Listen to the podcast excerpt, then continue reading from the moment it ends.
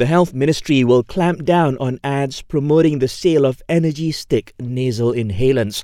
According to its Director General, it's because the product is not officially registered as a health product under the ministry. And because health sticks are unregistered, traders selling them can face a maximum penalty of a 25,000 ringgit fine and three years jail.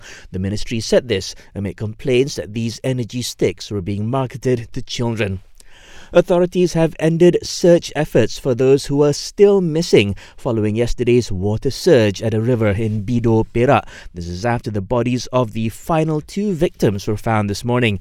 This means four victims are confirmed to have died while three others survived. The Court of Appeal has upheld the acquittal of three individuals who were charged with the murder of Cradle Fund CEO Nazrin Hassan back in 2018. The appellate court dismissed the prosecution's appeal against the High Court decision which ruled they failed to prove their case against the trio.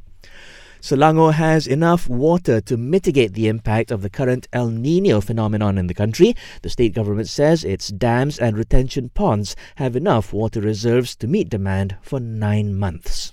Separately, Penang's water utility says it is seeking urgent assistance from the National Water Services Commission to conduct cloud seeding over the Air Hitam Dam. It's because water levels at the dam have dropped to around 32% of capacity.